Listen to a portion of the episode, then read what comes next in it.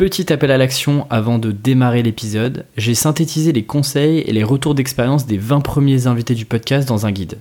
C'est près de 30 heures d'apprentissage que vous pouvez retrouver dès aujourd'hui sur aleximinkela.com slash podcast.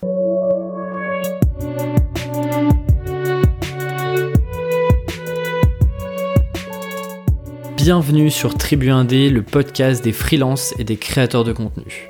Je m'appelle Alexis Minkela et chaque mercredi, je discute avec un ou une indépendante pour comprendre sa manière de construire son activité, les stratégies mises en place, son organisation et son processus créatif.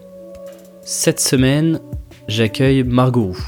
C'est la première digital nomade sur le podcast et j'avoue avoir mis un peu de temps à trouver la bonne personne pour en parler. Il y a beaucoup de rêves autour de ce mode de vie et de mon point de vue, je trouve que ça manque parfois d'un peu de transparence. Et vous commencez à me connaître, ce que je cherche, c'est justement la transparence et des témoignages sincères. Je remercie Margot d'avoir joué le jeu à fond. Après deux CDI, elle a décidé il y a un an et demi de s'envoler pour Bali et elle n'a pas tout de suite envisagé le freelancing. Pourquoi? Parce qu'elle travaille plutôt sur des sujets de communication corporate en interne et c'est pas vraiment commun de travailler à distance sur ce type de mission. Quand elle décide de quitter en France son métier, son appart et même son copain de l'époque, ce n'est pas à cause de son job, mais plutôt de l'écosystème de l'entreprise. Lenteur des process, ego, politique, bruit de couloir, pause café, je pense que ça en parlera sûrement plus d'un. Avec Margot, on a donc parlé du grand saut. On en entend beaucoup parler et on est d'accord sur une chose, c'est démesuré. Le grand saut n'existe jamais vraiment, on ne supprime pas tout ce qu'on a fait avant, non? Voir un changement de vie comme une rupture fait encore plus peur et Margot préfère voir son aventure à Bali comme l'évolution de ses précédentes expériences. On a donc parlé de plein de choses. Son déclic quand elle décide de tout quitter presque du jour au lendemain, ses premiers mois à Bali et ses débuts en freelance, sa méthode pour trouver ses premiers clients et éduquer ses mêmes clients au travail en remote, ses tarifs, combien elle gagne exactement et ce qu'il lui faut pour vivre à Bali, on parle aussi de ses projets plaisirs qu'elle a lancés depuis Bali, on a beaucoup parlé de side project et des freins qu'on peut avoir quand on teste de nouvelles choses. On a aussi discuté de son tout dernier projet, le Hum Nomade, un collectif de freelance entre Bali et la France qui partage des valeurs communes. Et puis Margot crée aussi beaucoup de contenu sur Instagram et son blog, et c'est d'ailleurs comme ça que je l'ai rencontrée. Alors j'ai essayé de comprendre les connexions entre tout ce qu'elle fait. Et vous allez l'entendre, être à Bali, ce n'est pas des vacances. Elle s'est trouvé son propre rythme et son organisation. À travers son expérience et notre discussion, j'ai bien envie de continuer à creuser le sujet digital nomade pour dépasser les clichés Instagram.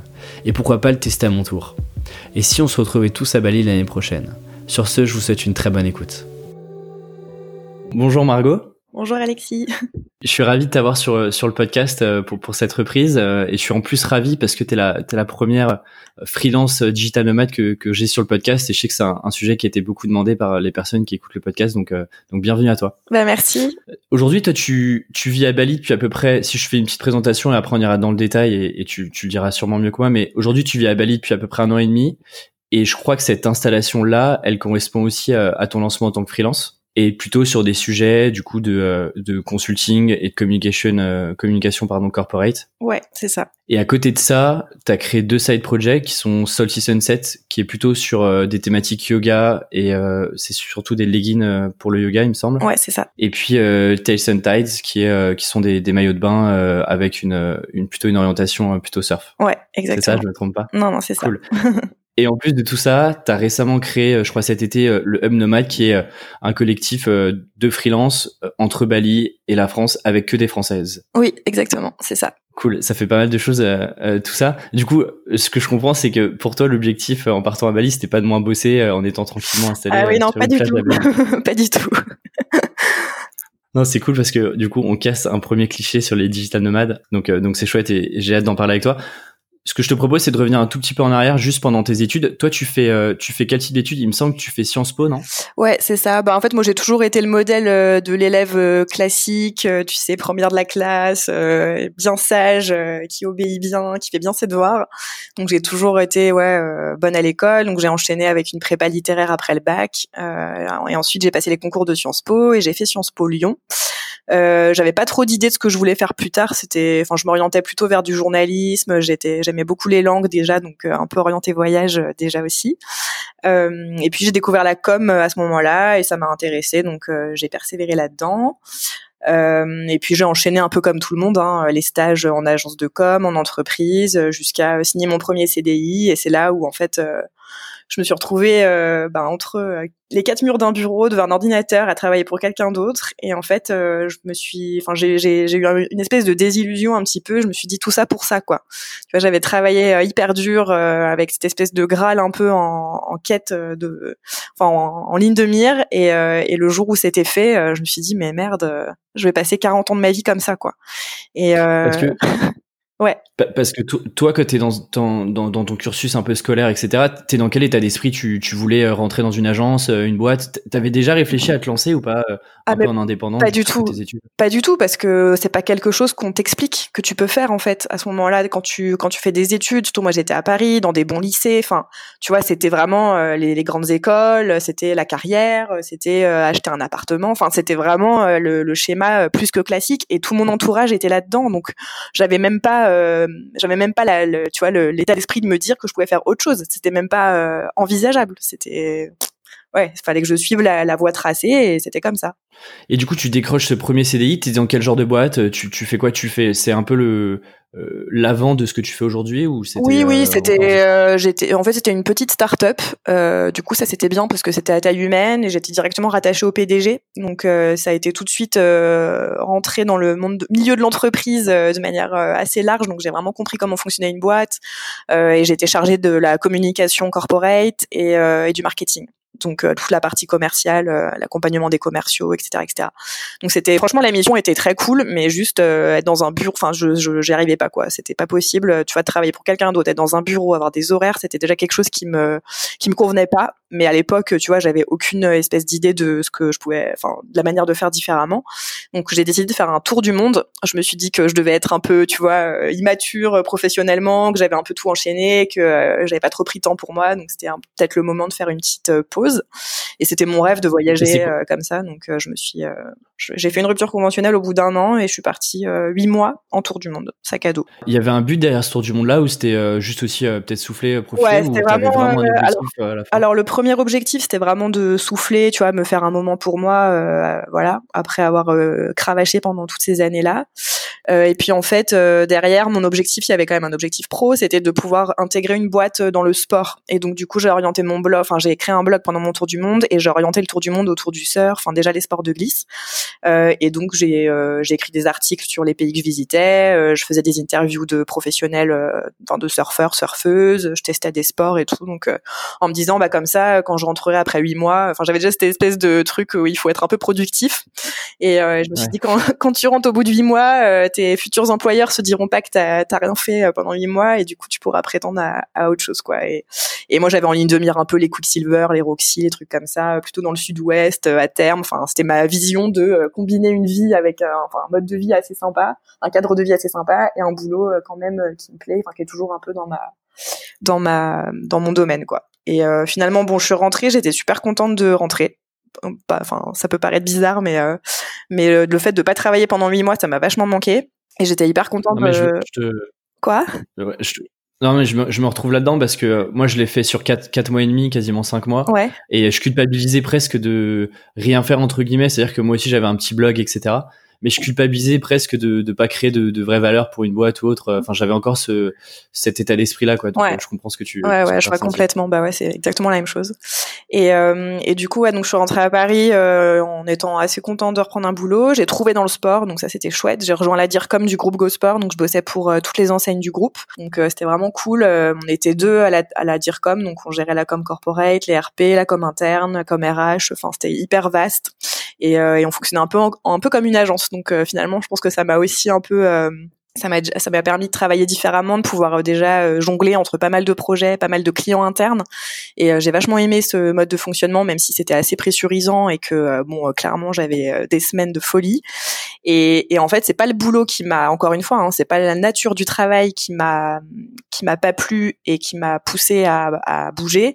C'était le l'écosystème de l'entreprise, quoi, et notamment du grand groupe, voilà, où il y a vachement de process, où les gens sont là depuis longtemps où il y a des, des luttes un peu politiques internes, euh, des personnalités qui, hein, qui sont un peu toxiques parce que du coup beaucoup d'ego, euh, des plans de carrière.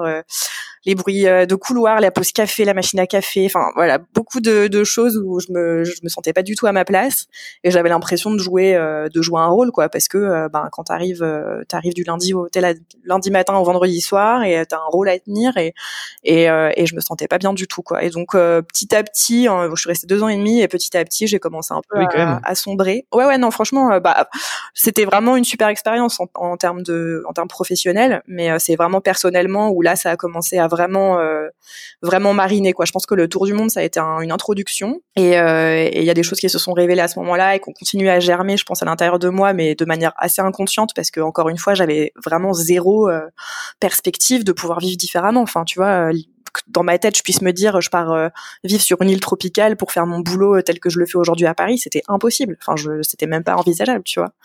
Donc. Et t'avais euh, rencontré des gens, euh, t'avais rencontré des gens pendant ce, ce tour du monde-là qui avaient le mode de vie que t'as aujourd'hui ou pas? Pas vraiment. Tu sais, c'était en 2014. c'était encore très peu répandu ce mode de vie. Alors, devait y en avoir, hein, mais je pense que j'étais pas du tout encore vraiment là-dedans. Non, ce qui m'a plus poussé à la réflexion, c'est les réseaux sociaux euh, en suivant des nanas qui euh, lançaient des projets d'entrepreneuriat euh, un peu dans le surf, tu vois, à droite à gauche. Et là où c'est là où je me suis dit, enfin, soit des fringues, soit des surf camps, soit des trucs comme ça. Là, je me suis dit, ah, il y a peut-être possibilité de vivre différemment. Mais encore une fois, j'avais pas de projet spécifique en tête et j'arrivais pas à me dire, je peux faire un taf corporate dans les îles. C'était enfin, tu vois, j'arrivais, j'étais pas du tout. Et quand on parle de digital nomadisme, encore une fois aujourd'hui, je trouve que c'est beaucoup lié au métier du web, c'est-à-dire bah, community manager, designer, développeur à la limite photographe. Mais franchement, c'est tout. Tu te dis, enfin, je me serais pas dit, je peux faire de la com interne à Bali. Tu vois ce que je veux dire? Pour une boîte en France à Paris, c'était impossible mmh. dans ma tête. Donc, euh, donc voilà. Et en fait, euh, donc j'ai commencé à pas aller bien, tu vois. Mais je, je pense que dans ma tête, pareil, comme avait pas d'issue, euh, je voyais pas trop de manière de, de régler ce problème-là. Et puis c'est mes meilleurs amis en fait qui m'ont pris entre quatre yeux un jour en me disant, écoute, Margot, t'es complètement éteinte, on te reconnaît pas, t'as perdu toute ta joie de vivre, ta créativité. Enfin voilà, t'es, t'es, même quand t'es avec nous, t'es pas vraiment là. voilà, c'était juste, euh, voilà, c'est pas pour, euh, on veut pas te faire du mal en te disant ça, on veut juste que t'ailles mieux. Donc euh, après, à toi de voir ce qui te fait du bien, quoi, ce qui te rend heureuse dans la vie et tout. Et ça m'a fait. Bah, c'est chouette, t'as des, ouais. t'as des bons amis quand même. Ouais, clairement, qui me connaissent encore mieux que moi du coup. donc, euh, donc ouais, donc ça, ça m'a fait un gros déclic et je me suis rendu compte qu'en fait tout mon mode de vie, mais de A à Z, n'était pas en adéquation avec qui j'étais moi et qu'il était temps à 28 ans de, de devenir qui j'étais quoi. Et, euh, et c'est là où euh, j'ai mis en, mis en branle la machine. Donc j'ai quitté mon copain avec qui j'étais depuis cinq ans et demi, euh, avec qui ça marchait plus. Je suis retournée chez ma mère, donc j'ai tout stocké dans sa cave. Je suis allée voir mon DRH en lui disant que ça allait pas le faire et qu'il fallait que, je voulais une rupture conventionnelle, qui m'a accordé. Euh, et donc euh, trois mois plus tard, je partais à Bali avec un sac à dos et avec, alors je sais pas pourquoi, mais cette espèce de certitude que c'était le bon le bon endroit au bon moment et que c'était le début de le début de ma vraie vie. Ah oui, c'est-à-dire que effectivement tu tu tu quittes euh, littéralement euh, tout, tout ce que tu avais en France quoi. Ouais, ouais ouais. Bon après euh, quitter complètement encore une fois, je me suis pas dit que je prenais des risques démesurés, que je partais indéfiniment, tu vois. Je me suis dit bon bah tu tu pars à Bali, t'es déjà tu es déjà allé pendant ton tour du monde, t'as adoré cet endroit. Euh, voilà, j'avais en tête, euh, tu vas quelques temps, tu verras bien ce que ce qui se passe, mais j'avais encore une fois euh, pas de projet du tout. Tu vois, je suis partie vraiment sans sans sans chemin de fer, sans rien du tout, en me disant ça se trouve t'es de retour dans un mois, ça se trouve t'es de retour dans six mois, tu reprends un boulot à Paris, alors peut-être plutôt dans une start-up parce que c'est peut-être un, un écosystème qui te convient mieux, mais enfin j'avais pas du tout de plan quoi. Et donc je suis arrivée à Bali toute seule, voilà, j'ai pris un premier séjour en surf camp et puis dès le premier jour j'ai rencontré une française qui m'a présenter des gens et en fait en, en deux semaines j'avais pris la décision de, de rester quoi. Donc euh, ouais. Et, même si même si tu sentais que c'était la bonne décision pour toi de partir, est-ce que tu as eu quand même peur ou pas de, de dire euh, tu vois encore encore une fois cette peut-être cette pression sociale qui te dit euh, euh, ok, mais si je, si j'échoue à Bali, en fait, je vais donner, euh, je vais donner raison à toutes les personnes qui croyaient pas forcément à ce projet-là, etc. T'as as eu cette, cette mini pression peur avant de partir ou pas? Alors pas du tout. En fait, euh, j'ai eu l'impression de me sauver moi-même. C'est-à-dire que j'ai eu l'impression que c'était de la survie de partir là-bas. Et d'ailleurs, quand l'avion a décollé, j'ai fondu en larmes de soulagement en me disant euh, ça y est quoi, enfin je, enfin je vis ma vie, je vais vivre ma vie. Et, et je savais pas encore quelle forme ça allait prendre, mais je me faisais assez confiance. Euh, sur la question. Et mon entourage était hyper euh, aussi euh, enfin m'a beaucoup soutenu. Et, et voilà. Et, après la pression je me la suis mise quand il a fallu lancer mon activité. Et j'avais mais la personne que j'avais peur de décevoir c'était moi. Parce que je me disais plus jamais en fait Paris le bureau l'entreprise. Et il faut que je fasse tout ce qui est en, mon pouvoir en fait en mes compétences pour pour y échapper et, et, et réussir quoi tu vois. C'était vraiment plus par rapport à moi-même que je me suis mise la pression. Parce que je savais que si j'y arrivais pas euh, psychologiquement, ça allait être très très dur. Et, et, en plus là, tu me disais, alors euh, du coup, ça tranche avec le modèle un peu bon élève que tu avais. Ouais. Et, du coup, euh, moi, rien que d'entendre ça, ça me stresse un peu de me dire, t'es parti du coup sans un enfin pas du jour au lendemain, mais euh, sans euh, plan euh, précis sur ce que tu allais faire à Bali. Du coup, je suppose que t'avais pas commencé le freelancing à Paris? Non, pas du tout. En fait, j'avais un an de chômage devant moi, donc ça me laissait le temps de tester deux trois trucs et de trouver ma voie. Et encore une fois, j'étais pas dans ma tête. Juste le freelancing, c'était, enfin, c'était plus ou moins faisable, mais j'étais pas encore dedans, tu vois, j'étais ah pas là-dedans encore. Mais là où je me suis, en fait, je me suis dit, c'est bon, t'as un super diplôme, t'as cinq ans d'expérience, demain tu rentres à Paris, tu retrouves un boulot en, en un mois, quoi t'as un réseau. Enfin, en fait, j'avais pas l'impression de prendre des risques démesurés, quoi. J'avais l'impression de juste euh, mhm. avoir besoin de chercher autre chose, euh, de me chercher moi, et puis euh, ce qui allait en découler, ça me faisait pas plus peur que ça, quoi. Et, franchement, les, les, les, risques sont, sont mesurés. Tu vois, moi, j'entends beaucoup de gens qui disent faire le grand saut, sauter dans le vide, machin. Mais en fait, tout ce que tu as construit avant, tu le tu l'effaces pas d'un coup de gomme quoi c'est c'est quelque chose qui te permet de construire derrière d'autres choses alors différemment certes et dans un sur un mode qu'on n'a pas appris à, à, développer, à faire. Et du coup, c'est ça qui rassure pas, qui fait, qui peut faire peur. Mais honnêtement, c'est plus une une suite euh, que euh, une rupture, quoi. Tu vois. Mais non, mais je, suis totalement aligné avec. En fait, je trouve que, mais, mais quels que soient les projets, sans parler de freelancing, tu vois, si t'as envie de monter un, un, side project à côté de ton job, etc. En fait, je trouve qu'on surestime beaucoup le risque ouais. euh, de, de, de, tester des choses, quoi. Et alors, je sais pas d'où ça vient, euh, parce que moi, je sais pas toi, mais moi, je lis pas mal de, de bouquins euh, euh, américains où je suis pas mal de, de, de, de petits créateurs, euh, notamment bah, américains, et, et, en fait, eux ont pas du tout cet état d'esprit-là. Donc, je sais pas si c'est je, je sais pas d'où vient cette peur du d'échouer, du risque. bah, je pense qu'on a on a quand même une spécificité française là-dessus et euh, effectivement, tu vois, à Bali, je, je le vois bien au niveau du mindset entre les Français et les étrangers. Alors bon, les Français qui sont ici, ils sont dans un autre mindset évidemment puisque ils sont là et ils ont fait ce choix. Mais euh, globalement, on n'a pas, enfin, ils ont pas cette peur de se dire euh, l'échec c'est euh, l'enfer, je vais être jugé par mes pairs, je vais, je vais, enfin, c'est l'image de soi quoi. En France, on a cette espèce d'ego, j'ai l'impression, et de, et, et, et, du coup, pour pas, pour pas échouer, on fait pas. On reste dans un espèce de confort conformiste entre guillemets. Bon, je, je généralise, hein, mais mais c'est ce de contre quoi je me bats un peu, donc forcément, je, je tire un, un gros trait. Voilà. Non, mais c'est ça, t'as cette résistance. Euh, quoi que tu fasses quoi. Et d'ailleurs, c'est quoi l'état d'esprit à, Bali, euh, que ce soit les, les, Français que tu avec lesquels t'es et puis euh, et puis les autres étrangers, c'est tu dis que c'est un esprit, un état d'esprit qui est même les Français qui est assez différent là-bas. Tu, tu, bah, tu le ressens comment C'est un peu, on peut tout faire, tout est possible quoi. Et, et en fait, si ça marche, c'est cool. Ça marche pas, au moins j'aurais essayé, j'aurais vécu un truc cool. Et du coup, c'est hyper léger quoi. On, on, peut se permettre de créer un peu ce qu'on veut. Euh, et, et, c'est hyper chouette parce qu'il y a une il y a une vraie émulation, une créativité. C'est quelque chose qui se diffuse vachement entre les gens, je trouve.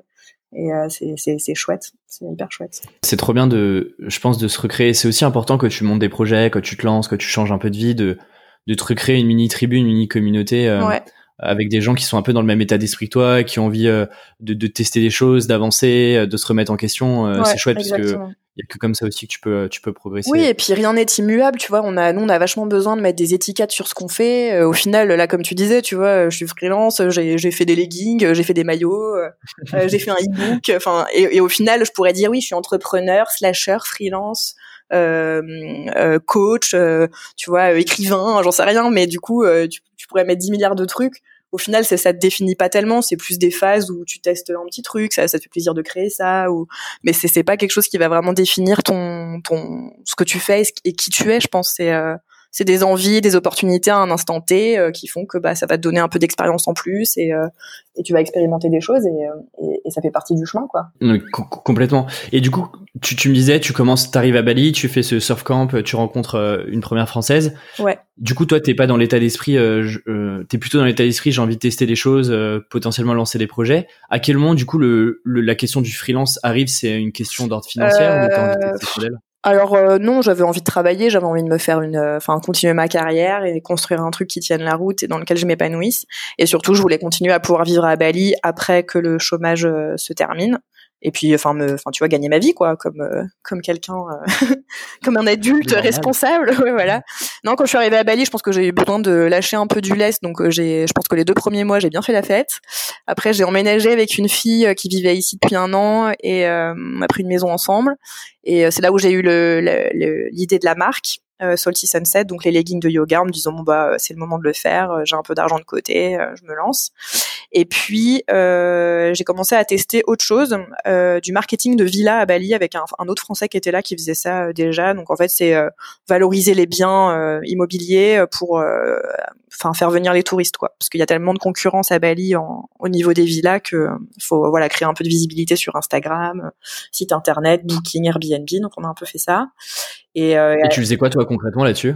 Euh, moi, je rédigeais euh, tous les textes pour les donc les sites Booking, Airbnb, euh, et je gérais les réseaux sociaux. Donc, je faisais du ouais community management et je créais du contenu. Je faisais de la photo, euh, je retouchais les photos, voilà. Et je faisais aussi s'il y avait besoin de faire des books, tu sais, avec les activités, des trucs comme ça. Donc, c'était intéressant, mais après intellectuellement, ça m'a pas trop alimenté plus que ça.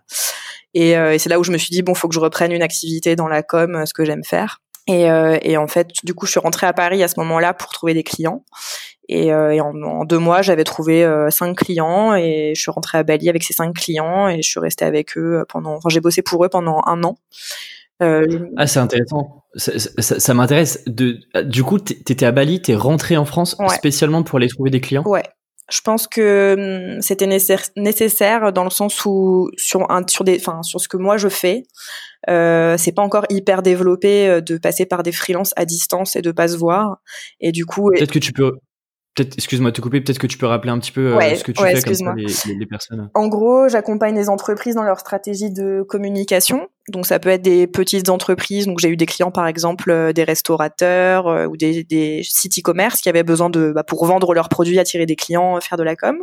Donc ça veut dire gérer les réseaux sociaux, envoyer des, des newsletters, faire un site internet, faire des collaborations avec des influenceurs pour faire un peu la promotion, enfin tous ces trucs là. Et c'était aussi de la communication plutôt corporate, donc euh, là plutôt euh, une entreprise qui parle d'elle-même. Donc là, ça va être euh, parler des valeurs de l'entreprise, raconter l'histoire des dirigeants ou l'histoire de l'entreprise, faire de la communication autour du recrutement, enfin des choses plus institutionnelles. Euh, donc voilà, c'est assez euh, assez large, mais du coup ça me permet d'avoir des clients dans pas mal de domaines différents et de faire à la fois du B2C, donc la communication grand public, et B2B, la communication d'entreprise à entreprise. Et, euh, et du coup d'être freelance, ça permet de toucher un peu à tout. Et au lieu de bosser pour une seule personne dans un seul domaine du lundi matin au vendredi soir, ça permet de fonctionner un peu comme un mode agence entre guillemets et travailler pour mhm. plusieurs clients dans des des secteurs de d'activités complètement différents, sur des outils différents, enfin voilà, des stratégies différentes. Donc hyper intéressant, mais du coup j'ai ouais j'ai dû rentrer en France pour euh, pour trouver euh, trouver mes clients. Et en fait euh, enfin beaucoup euh, beaucoup n'étaient pas du tout ne connaissaient même pas le digital nomadisme. C'était très nouveau pour eux. Et d'ailleurs j'ai eu beaucoup de chance qu'ils qu'ils acceptent que je, je, je reparte à Bali quoi. Alors au début je leur ai dit je vis entre Paris et Bali je fais six mois six mois. Enfin j'ai été un peu j'ai un peu j'ai un peu menti quoi. Bon en même temps cela dit ça faisait que six mois que j'étais à Bali donc c'était pas non plus un mensonge énorme. Et puis bon bah au fur et à mesure voilà la collaboration c'est très bien passé et euh, ça leur a plus posé de problème que je sois à Bali parce qu'ils ont bien vu qu'on communiquait super bien, que euh, n'avait pas forcément besoin de se voir, euh, que Skype, WhatsApp, tout ça, ça fonctionnait super bien et que du coup le boulot était fait. Donc, donc voilà. C'était plus de la pédagogie, un peu les rassurer, et, après c'était bon. Et, j'ai envie de creuser ce sujet-là. Du coup, quand tu reviens en France, t'as un peu un plan d'action sur euh, qui t'as envie d'aller euh, chercher comme client. Euh, comment concrètement comment ça se passe sur ces deux mois-là? Qu'est-ce que tu fais bah, Tu contactes des gens que tu connaissais? Non, en fait, j'ai pris le j'ai pris le problème à l'envers, c'est-à-dire que je me suis pas dit je veux je veux faire ça pour tel client. Je me suis dit je vais prendre tout et n'importe quoi pour pouvoir revenir à Bali le plus vite possible. Donc j'ai vraiment euh, commencé en et d'ailleurs j'ai commencé beaucoup sur du community management parce que pour moi c'était le plus simple et le plus euh, accessible à faire à distance quoi. Donc j'ai commencé là-dessus et puis après petit à petit je suis revenue vers mon mon cœur de métier qui est la communication, la stratégie de communication et la communication institutionnelle. Et, euh, et ça par contre ça a été alors ça a été un peu plus effectivement mon réseau à terme parce que j'ai énormément communiqué sur ma vie à Bali, le freelancing, les nouveaux modes de travail sur mes réseaux et je pense que le, storytelling de cette manière-là, enfin à l'heure d'aujourd'hui en tout cas, euh, c'est important quand on est freelance et qu'on vit différemment d'expliquer ce qu'on fait, la manière dont on le fait, euh, que ça fonctionne, euh, de montrer que les clients sont contents, etc., etc. Et du coup, ensuite, les entreprises euh, qui voient ça euh, sur le long cours, ça les rassure et, et, et surtout, ils te voient comme une option euh, quand ils ont euh, une mission à proposer. Ils se disent pas bah elle, elle est à Bali, je peux enfin ça ça leur vient même pas à l'idée. Je pense si j'avais pas communiqué, ça leur serait même pas venu à l'idée, mais le fait que je communique, je pense que ça les a rassurés, ils se sont dit ah bah elle elle est là, elle fait ça, euh, je vais peut-être aller voir ce qui se passe quoi.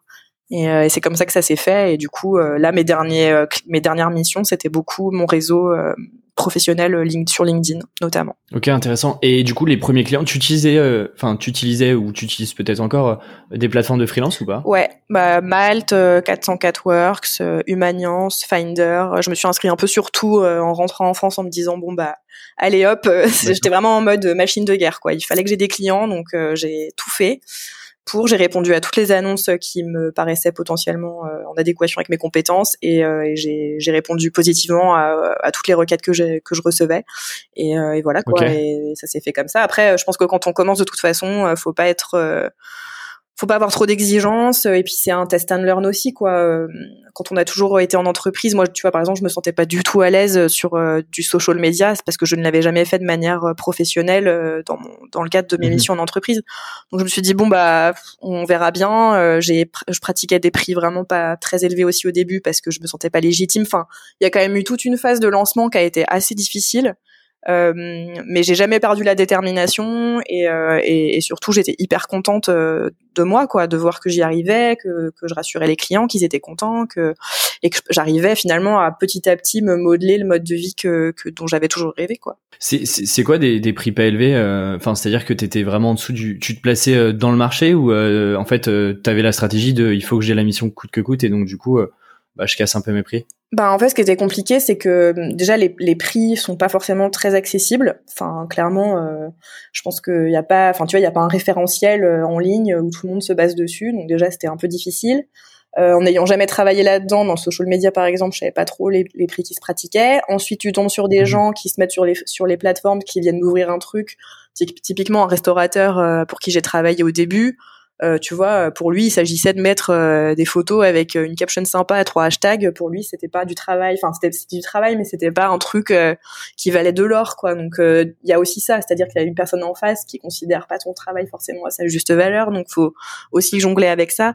Donc, oui, clairement, j'ai pratiqué des prix. Enfin, c'était ridicule, mais mais c'est de ma faute aussi, tu vois. J'étais pas assez confiant. Enfin, j'avais pas assez confiance en moi et, et je pense que je me suis un peu laissé embobiner. J'ai pas non plus réclamé ce que j'aurais dû réclamer. C'était un peu dans les deux sens. Mais euh, voilà, après, tu apprends avec l'expérience, tu parles avec des gens, euh, tu arrives à, à, trouver un peu les tarifs euh, moyens et puis à, et à aussi prendre confiance en toi et à dire bah merde, je vaux quand même plus que ça et ma vraie valeur c'est ça et donc maintenant je, je me brade plus quoi. Mais ça vient aussi avec la confiance, c'est pas c'est pas inné quoi, il faut pas s'en vouloir si au début on on fait pas les choses parfaitement et on, on fait un peu petit à petit et puis il y a une vraie culture à, à instaurer en France aussi et ça c'est compliqué aussi quoi on se heurte forcément. et puis plus tu plus, plus, tu vas faire de missions, euh, plus tu vas prendre confiance, que tu vas être plus ou moins à l'aise sur certaines missions. Ça te permet aussi de Exactement. ça te permet aussi de pas trop prendre de risques euh, et de tester des nouvelles missions que tu n'aurais pas forcément faites et te dire ok mais en fait ça effectivement ça me ça enfin j'ai pas du tout envie d'aller vers ça quoi. Ouais exactement. Et, et aujourd'hui tu commences euh, parce que ça fait quand même quoi un an du coup ça fait une grosse année que t'es freelance? Ouais c'est ça depuis mai 2018. T'as cette envie de parce que tu le disais juste avant pour présenter un peu ton, ton job, c'est assez varié, c'est assez vaste, que ce soit en termes de clients ou de missions. Est-ce que tu as, as, cette envie d'affiner un peu un positionnement, que ce soit sectoriel, le type d'entreprise, le type de mission, ou tu préfères avoir cette casquette un peu plus large alors moi je, je suis assez euh, multisectorielle, ça y a pas de souci. Par contre, je préfère effectivement travailler dans le B2B maintenant parce que je me rends compte que bah, dans les entreprises, euh, les gens euh, connaissent le métier de communicant et c'est plus facile pour moi et c'est beaucoup plus euh, gratifiant aussi de travailler avec des gens avec qui je peux parler de la stratégie, enfin qui connaissent mon métier et avec qui on peut vraiment échanger parce que des gens qui n'y connaissent rien, ben mine de rien, t'es un peu en roue libre, tu fais un peu ton truc dans ton coin et t'es pas forcément challengé. Et moi, j'aime bien être challengé et apprendre des choses, donc, je préfère effectivement travailler avec des gens qui connaissent mon métier. Et ensuite, ouais, je maintenant je je vais plus vers des des entreprises qui font sens, notamment euh, à cause du contexte dans lequel on est. Et, euh, et mon client principal, par exemple, c'est du café euh, éco-responsable, anti-capsules jetables, donc les capsules en aluminium et en plastique. Et étant à Bali en plus et confronté à la pollution plastique, voilà, c'est des choses sur lesquelles j'ai vraiment envie de développer mon business parce que c'est hyper important aujourd'hui. Et, et je trouve que le bien-être au travail et, et se construire un mode de vie qui fait sens et dans lequel on est épanoui, c'est aussi travailler pour des choses qui nous font, enfin, qui nous font nous sentir utiles et euh, clairement, dans mon cas, c'est beaucoup euh, ce volet-là. Donc euh, voilà. Et typiquement, c'est un, un, client qui est basé en France pour le coup? Ouais, ouais, ouais, basé à Paris. Et donc, bah, ça a été un des premiers clients avec qui j'ai travaillé. Et, et, maintenant, donc ça fait plus d'un an qu'on est en, en, collaboration. Et pareil pour pour lui, ça a été un gros test de travailler avec quelqu'un qui était à 12 000 kilomètres. Mais mais voilà, il a il a été ok pour tenter l'aventure. Et en fait, ce qui est drôle, c'est qu'aujourd'hui, du coup, il recrute que des gens, enfin des compétences avant la localisation. Et euh, on est et donc il a recruté quelqu'un en Grèce et quelqu'un en Bretagne pour euh, des bah, des postes à, pourvoir. Donc on travaille finalement un peu tous en remote maintenant. Et c'est parti de l'expérience avec moi et maintenant il a généralisé en se disant bah ça marche, euh, c'est top. Donc faisons comme ça. Et concrètement, si, si j'ai envie de creuser, par exemple, si on prend ce client-là, parce que je vois que déjà tu as réussi à avoir une belle récurrence sur un an, c'est quand même c'est quand même super cool d'avoir ça avec un client. C'est quoi les c'est quoi les process que tu as mis en place avec lui euh, en termes d'organisation puisque il euh, y a quoi il y a 7 heures 8 heures de décalage euh, avec la France? 6 heures en l'été 7 heures l'hiver. Donc ouais c'est assez compliqué. Après il, connaît mes horaires maintenant. Il sait les tranches horaires auxquelles il peut m'appeler on communique énormément sur WhatsApp, on s'appelle presque tous les jours, euh, et puis on travaille sur Slack euh, aussi en discussion instantanée. Enfin, on est assez, euh, on se parle vraiment euh, assez euh, assez souvent. Et lui est assez insomniaque aussi, donc ça m'arrive de faire des conf calls à 6 heures du mat quand je me lève. Et lui, il est pas encore couché. Enfin voilà, c'est des. Après, on trouve un rythme avec chaque personne. Chaque personne est différente. Il y a des clients sur lesquels tu as besoin d'avoir des interactions plus souvent, puis c'est des personnalités aussi. Euh, j'ai d'autres clients avec qui j'ai zéro interaction presque euh, parce que bah on fonctionne que par mail pour valider les trucs les machins, ça se passe très bien. Enfin, c'est vraiment ça dépend. Mais c'est comme dans le monde de l'entreprise quoi. Je me rappelle, euh, il y a des il y a des gens que je voyais pas quand on communiquait que par email ou téléphone et on était pourtant dans la même boîte. sauf que bon bah t'as la flemme de descendre à l'étage du dessous, du coup tu te parles par téléphone. Tu vois, c'est au final ça change pas grand chose. ça change pas grand chose. Non non c'est sûr. Et, et, et ouais tu, tu, mets en place des, par exemple, euh, sur euh, que tu signes un client, est-ce que tu lui expliques un peu, voilà, comment ça va se passer euh, On peut se faire des points, je sais pas, toutes les semaines. on va plutôt travailler sur tel outil. ouais. T'as un peu des plans, des objectifs que que tu fixes avec tes clients, je sais pas, toutes les tous les mois ou toutes les semaines. Ou, Alors les, les, les clients réguliers ou sur des missions ponctuelles, je, à chaque fois c'est une conf call par semaine minimum. Et après, je vois un peu en fonction de comment la collaboration se passe. Moi, je suis très euh, mail et WhatsApp, euh, message instantané, donc euh, j'aime, bien les, les, clients qui fonctionnent aussi comme ça. Et, et en fait, ça fonctionne hyper bien. Donc, donc voilà, ouais, généralement c'est ça, c'est une heure de conf call par semaine pour faire un peu le point sur tous les projets en cours. Et après, sur le reste, bah, c'est échange, échange de mails ou de documents pour pour les avancements, quoi. Ok, trop cool, trop cool. Et du coup, pourquoi tu, parce que là, tu reviens encore à Bali, non, tous les trois mois? Alors je reviens à Paris tous les trois mois. Euh, à Paris, pardon. Ouais, bah c'était le deal, euh, c'était le deal avec mon justement mon client principal. Euh, il était ok pour que je vive à Bali, mais par contre, euh, du coup, je rentre en France tous les trois mois pour qu'on passe trois semaines ensemble, et il me paye la moitié du billet d'avion. Donc le deal était plutôt super. et donc voilà. Après, je pense qu'à terme, ça va me fatiguer quand même de faire ça pendant des années, mais pour pour l'instant, enfin la première année en tout cas, c'était vraiment le bon rythme.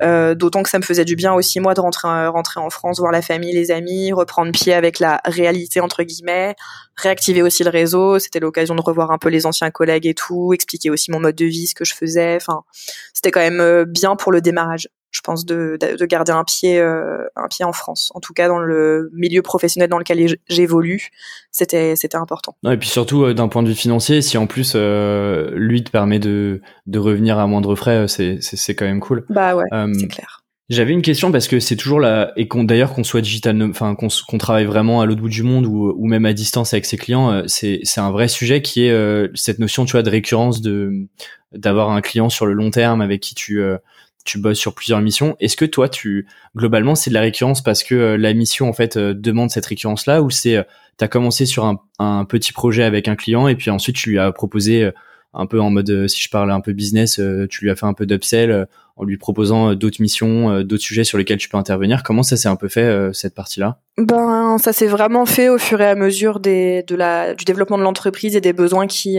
qui apparaissaient. Et on s'est mis d'accord sur un forfait mensuel, en fait, comme si j'étais salarié de l'entreprise. Sauf que du coup, je suis pas non plus à temps plein, donc tu vois, je fais un certain nombre d'heures de manière à remplir les, les objectifs et tout. On s'est aussi mis d'accord sur ce qui pouvait rentrer dans l'enveloppe mensuelle. Et en fait, j'ai honnêtement, la plupart de mes clients, c'est ça. C'est une enveloppe mensuelle avec euh, des missions bien spécifiques qui rentrent dans l'enveloppe. Et, généralement, c'est des, des, clients au long cours parce que ben, quand tu as une collaboration qui fonctionne bien, ils n'ont pas forcément envie de changer euh, de prestataire euh, sur de la com. Et en plus ils ont besoin de communiquer de manière euh, régulière. Donc que ce soit alimenter un compte Instagram envoyer une newsletter écrire des articles sur le blog. Quand quand quand tu travailles avec un freelance qui connaît ton entreprise qui te connaît avec qui tu bosses bien qui remplit les objectifs et avec qui tu t'es mis d'accord sur un forfait et que ça rentre dans ton dans ton budget annuel ben globalement, il n'y a pas trop de raison de, de, de, bouger, de faire bouger les lignes, quoi. Après, ce qui a été intéressant, et c'est pour ça que j'ai créé le collectif de freelance, c'est qu'au fur et à mesure que des besoins apparaissaient, que moi je ne pouvais pas faire parce que manque de temps ou manque de compétences, euh, j'ai fait appel à mes, mes amis freelance sur place euh, qui ont pris en charge des, des, choses que je faisais pas. Et c'est là où je me suis dit, mais c'est génial, en fait, euh, on peut bosser tous ensemble, enfin comme en agence ou en entreprise, sur des projets divers et variés, se faire intervenir les uns les autres auprès de nos clients quand un besoin apparaît. Pour le client, c'est tout bénéf parce qu'il n'a pas à chercher quelqu'un d'autre. Euh, chacun facture ses prestations et, euh, et, en fait, et en plus, on bosse ensemble. Euh, tu casses un peu le, la solitude du freelance. Et notamment encore plus du digital nomade parce que quand t'es euh, quand t'es loin ou en déplacement c'est compliqué. Et, euh, et en fait euh, c'était c'était du coup hyper cool et je me suis dit mais il y a un truc à faire là-dessus et donc j'ai créé ce collectif justement pour qu'on puisse avoir une espèce de communauté en réseau et se faire bosser les uns les autres en fonction de nos clients respectifs et les besoins qui pouvaient potentiellement apparaître. Voilà. Ouais, mais c'est un, un, gros sujet de mon côté, donc euh, j'aurais aussi plein de questions sur sur ce hub-là. Mais c'est vrai que si, si, je peux donner aussi un conseil et un retour d'expérience là-dessus, c'est que euh, généralement mes clients euh, sont super contents quand effectivement ils ont un besoin spécifique euh, auquel moi je peux pas répondre. Ouais ils sont ultra contents à chaque fois que tu leur proposes quelqu'un. Euh, c'est quelqu'un que tu connais, du coup il y a une recommandation, du coup eux ils sont aussi rassurés sur euh, potentiellement les compétences de la personne et ça leur évite de passer du temps à aller sourcer d'autres personnes, euh, à perdre du temps à tester, etc. Bah, c'est comme le principe de la recommandation en entreprise. Hein. Il y a beaucoup d'entrprises qui récompensent des salariés, qui leur ramènent des, des talents. Enfin il y a, y a beaucoup ce, ce concept-là maintenant. Ouais, complètement. Non, non, c'est clair. Et tu disais aujourd'hui que tu avais cinq clients, c'est suffisant pour, euh, pour vivre à Bali ou pas? Oui. Ah oui, oui. Bah là, aujourd'hui, euh, je gagne euh, de manière très concrète, on va dire entre 1700 et 2000 euros par mois, en gros. Donc net. Hein. Donc du coup, c'est quand même très confortable, sachant qu'à Bali, tu as besoin de 1000 euros par mois pour vivre, entre guillemets. Enfin, si tu vis pas non plus trop euh, enfin après tu peux dépenser mais mais globalement c'est le budget mensuel. Donc euh, donc franchement ça va. Pour euh, une pour une première année tu vois c'était pas gagné et je suis quand même bien contente de, de, réussir à me faire un salaire même s'il est au final inférieur à celui que je pouvais avoir à Paris. Mais bon après t'as pas la même vie donc t'as pas non plus les mêmes dépenses et et au final tu t'y retrouves quoi. Ah j'allais te dire c'est pas les mêmes effectivement à Paris c'est pas les mêmes budgets ah non pas même sans sans faire n'importe quoi juste un loyer en fait c'est ça, monte ça monte super vite. Ouais exactement donc non non du coup c'est c'était vraiment une belle une belle victoire d'avoir réussi à, à, à relever ce défi.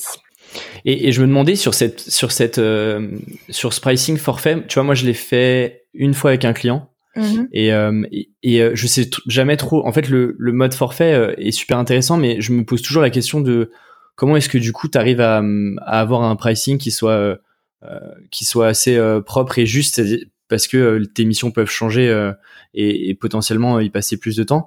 Toi, du coup, tu essaies de ramener ça au temps passé, donc tu essaies de te dire, ok, moi ma journée elle vaut tant, et donc j'ai euh, je sais pas 5 jours de dispo dans le mois et donc ça va coûter tant ou tu essaies de faire un package un peu plus global où tu, non, sors un peu de euh, j'ai tant d'heures à faire? Je fais pas trop auto horaire, je fais plus à la mission et, euh, et je réajuste. Là, par exemple, j'ai un client au mois d'août, j'ai fait carrément moins parce que euh, il y avait moins de sujets, il a été en vacances. Enfin, du coup, j'ai fait le strict minimum. Je lui ai dit bon bah ce mois-là, je te fais la moitié du forfait mensuel et puis euh, voilà. Enfin, on, réajuste. Et s'il y a un, une, surcharge d'activité, euh, bah là, on discute de bah ouais, ok, je paye un peu plus quoi. Et je travaille avec des gens intelligents, donc il y a pas de il y a pas de problème là-dessus. S'il faut payer plus, ils payent plus et ils sont pas enfin ils, voilà ils, ils, ont la reconnaissance du travail euh, réalisé et, et, de la quantité du travail aussi et du coup euh, ça se passe plutôt bien. Mmh ouais, complètement. Et d'ailleurs je me posais une question parce que ils savent que tu bosses depuis Bali. Du coup est-ce que toi tu factures tu factures du coup moins cher que si tu étais à Paris ou pas? Euh, bah je pense parce qu'à Paris j'aurais un, mode de vie euh, plus cher. Donc je, je, pense que je pratiquerais des tarifs un peu plus chers. Mais euh, encore une fois je suis très nulle hein, sur les aspects de budget et financier. Donc c'est vraiment pas en fait ça n'a pas été le volet que j'ai prioritairement euh, développé. Et tu vois par exemple mon client principal euh, c'était une reprise d'entreprise. Donc il avait pas forcément de budget pour payer quelqu'un à temps plein. Donc on s'est aussi arrangé. Mmh. mais par contre je vais avoir des contreparties plus tard avec une mise au capital. Enfin, je, je tu vois, j'arbitre aussi un peu euh, comme ça. Et je pense que un des, une des raisons pour lesquelles aussi tu, bah, pour l'instant, ça fonctionne bien et tu réussis à avoir ces clients-là, c'est euh, euh, et c'est aussi comme ça que moi je t'ai connu via ta visibilité, un peu ta marque perso, notamment sur Instagram et, et ce blog-là. D'ailleurs, c'est le même blog, c'est sur ce même blog-là que tu avais commencé ton tour du monde ou pas du tout Ou c'était deux choses différentes?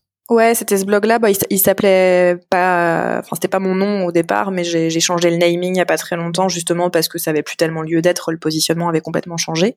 Mais oui, oui, euh, on retrouve les archives euh, du Tour du Monde d'il y a cinq ans dessus. Et, et, du coup, c'est enfin ton Instagram, euh, ce blog, euh, certains e-books qui sont qui sont en ligne dont on va parler, tout ça, tu l'as pensé vraiment dans une stratégie euh, beaucoup plus globale ou c'est c'est plus au ressenti et en fait chaque réseau tu le prends un par un et puis et tu l'utilises comme toi t'en as envie?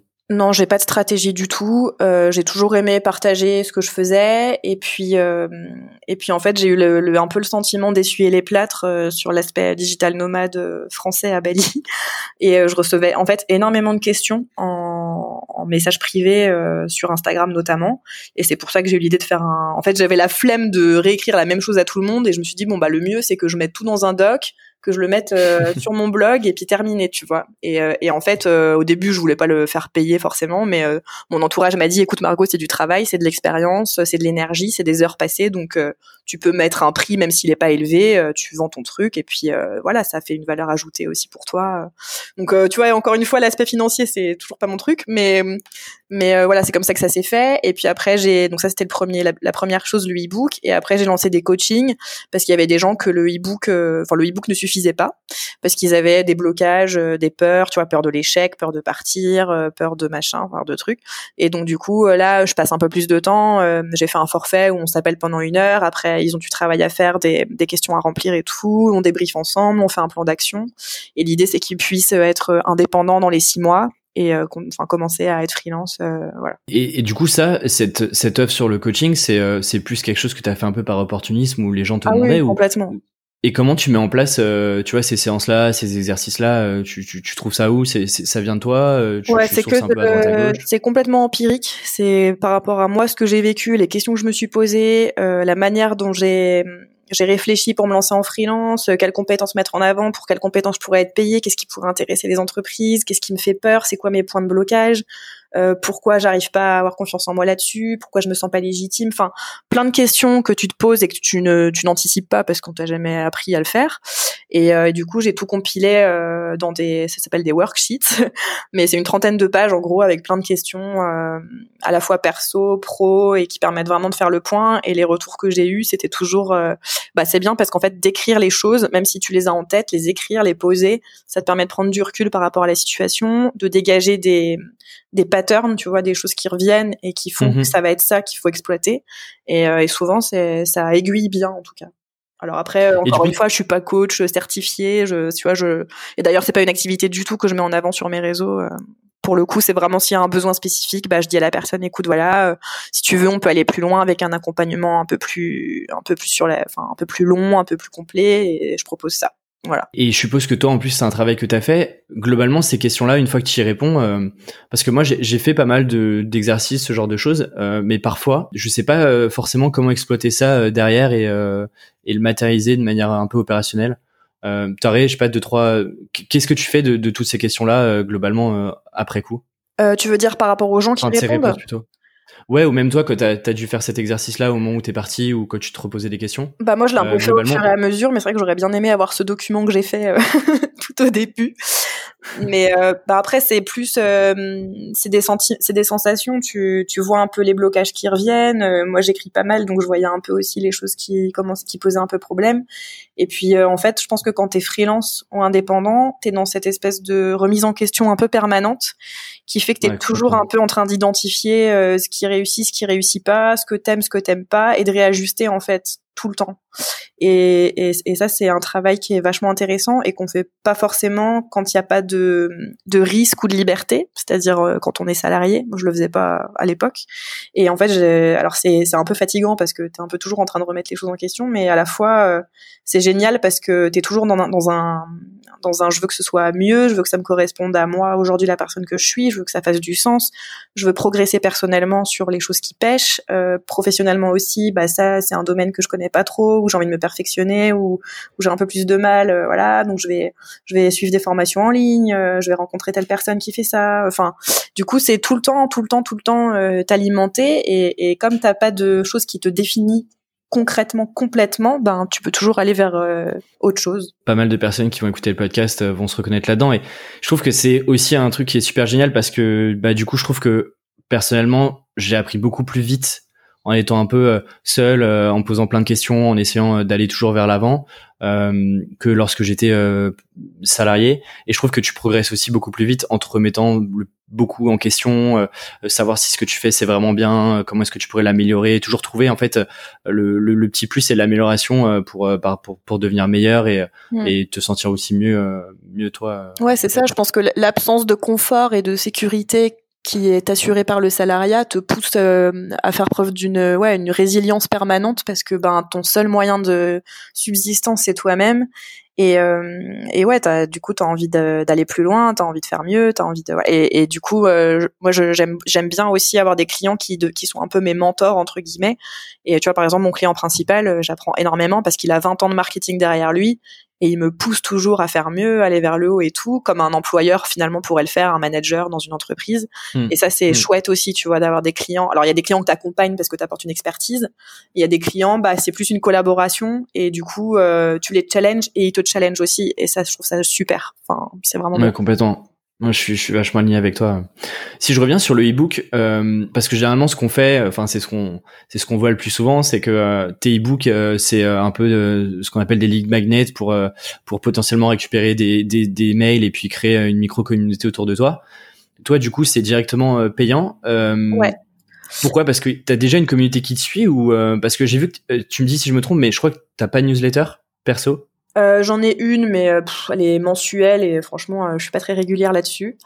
mais j'avais effectivement déjà une communauté sur Instagram. Elle a commencé à se créer au moment de mon tour du monde. Donc, tu vois, des filles qui est plutôt des nanas qui, qui, étaient attirées par le voyage, le lifestyle, un peu surf et tout. Et je pense que du coup, mon parcours après leur a parlé aussi. Et puis du coup, ça s'est un peu élargi à, à la communauté des, des apprentis freelance ou des, des gens qui avaient une appétence pour un mode de vie enfin, différents. Et puis je pense que c'est aussi très générationnel, c'est que ce que le, enfin le fait de devenir indépendant, les nouveaux modes de travail, c'est des choses qui émergent là ces derniers temps, et que bah, notre génération est vachement en accord avec ça et, et, et, très réceptive parce que euh, c'est dans les valeurs de, de, nos générations aussi. Et euh, alors après, il y en a qui font, qui font pas, euh, qui ont peur, qui du coup le font pas, ou qui ont envie mais finalement ça vient pas au bon moment. Enfin, il y a, y a plein de choses qui rentrent en, ligne de compte, mais mais mais en tout cas, je pense que c'est des. Enfin, on me dit souvent que ce que je raconte c'est très inspirant et et, c'est, c'est, c'est chouette quoi de voir que ben ça, ça élargit un peu les horizons, ça fait se poser des questions. Et, et moi, tu vois, je suis pas du tout contre le salariat parce qu'on m'a un peu reproché ça à un moment donné, parce que évidemment, je parlais de ce que je faisais en mode c'est génial de bosser dans les rizières à distance et tout. Mais moi, ce qui, moi, le, le seul truc qui me pose problème, c'est les gens qui ne se posent pas la question de euh, est-ce que euh, si on leur avait pas dit de faire comme ça, ils auraient quand même fait comme ça. Et, et je trouve que c'est hyper important aujourd'hui d'avoir conscience de ce qu'on fait, d'avoir conscience de qui on est et, euh, et, conscience de pourquoi on se lève le matin et, pourquoi on donne toute cette énergie quoi. Et, euh, et, et j'ai plein d'amis à Paris qui sont très heureux euh, en tant que salariés parce qu'ils bossent pour des super boîtes avec des super projets et qu'ils sont très épanouis.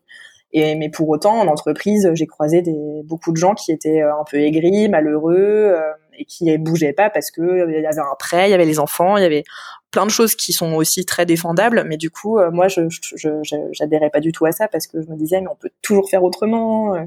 Enfin voilà. Et, euh, et je pense que faire les choses en conscience, c'est c'est le truc sur lequel je suis intransigeante quoi. Tout ce qui est un peu, tu vois, complaisance, paresse intellectuelle, c'est mes c'est mes ennemis. Et je pense qu'aujourd'hui, on a tous les outils pour pour ouais pour faire les choses différemment quoi.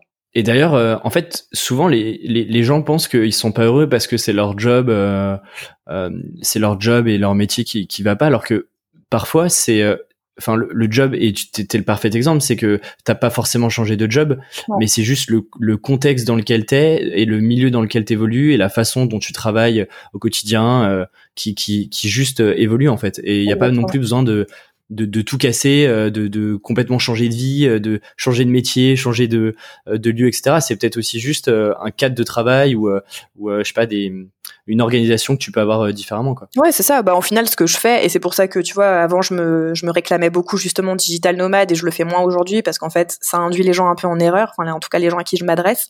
C'est-à-dire que ce que je fais, tu peux le faire en habitant en Bretagne, tu peux le faire en habitant dans les Pyrénées, enfin, peu importe où tu es finalement bah ton, ton, tes clients tu les vois pas. Tu vois ce que je veux dire? J'habiterais euh, à Courchevel ce serait pareil.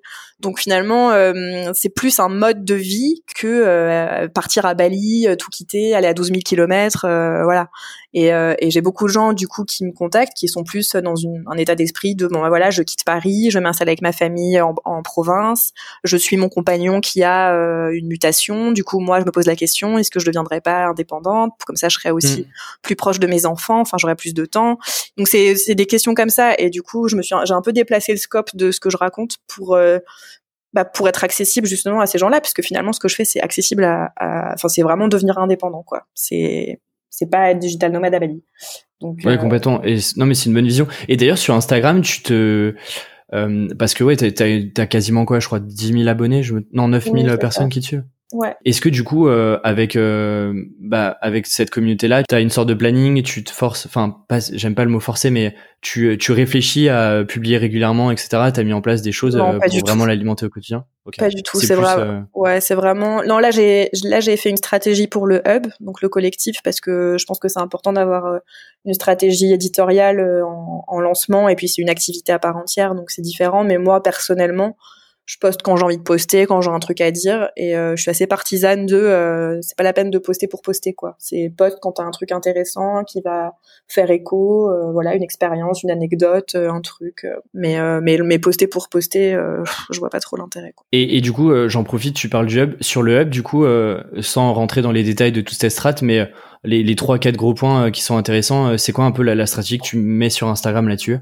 Euh, ma stratégie avec le hub, c'est de, de faire euh, comprendre aux gens qui peuvent se lancer en indépendant et que ça peut fonctionner complètement. Donc leur donner un peu des tips, leur montrer un peu ce qu'on fait, comment on le fait, et, euh, et de la même manière montrer aux entreprises que bah on bosse et que ça marche bien et qu'ils peuvent nous faire confiance quoi. Et que les nouveaux modes de travail c'est c'est c'est une bonne chose aussi pour eux et ils peuvent en profiter et avoir une qualité de travail similaire à une agence classique de communication ou, un salarié, enfin quelqu'un d'embauché en salarié en interne.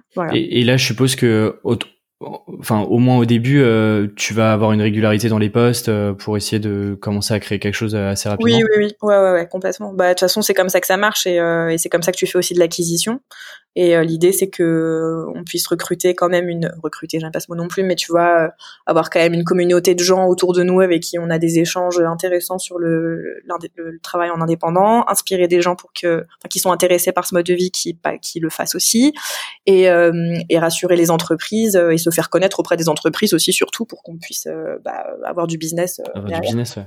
Ouais. Complètement. Ouais ça fait beaucoup de choses. Avec ces, en plus de tout ça, du coup, t'as as, ces deux side projects euh, dont, dont, dont, je parlais en introduction.